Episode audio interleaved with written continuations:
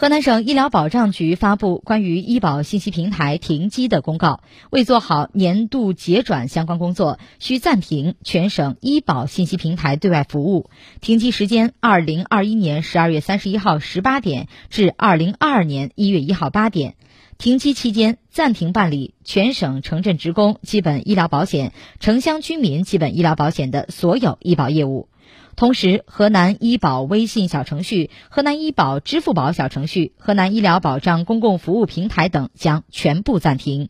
停机期间，定点医院、定点药店将无法办理医保结算。如需入院就医，可先行自费办理，待系统开机后再办理医保结算。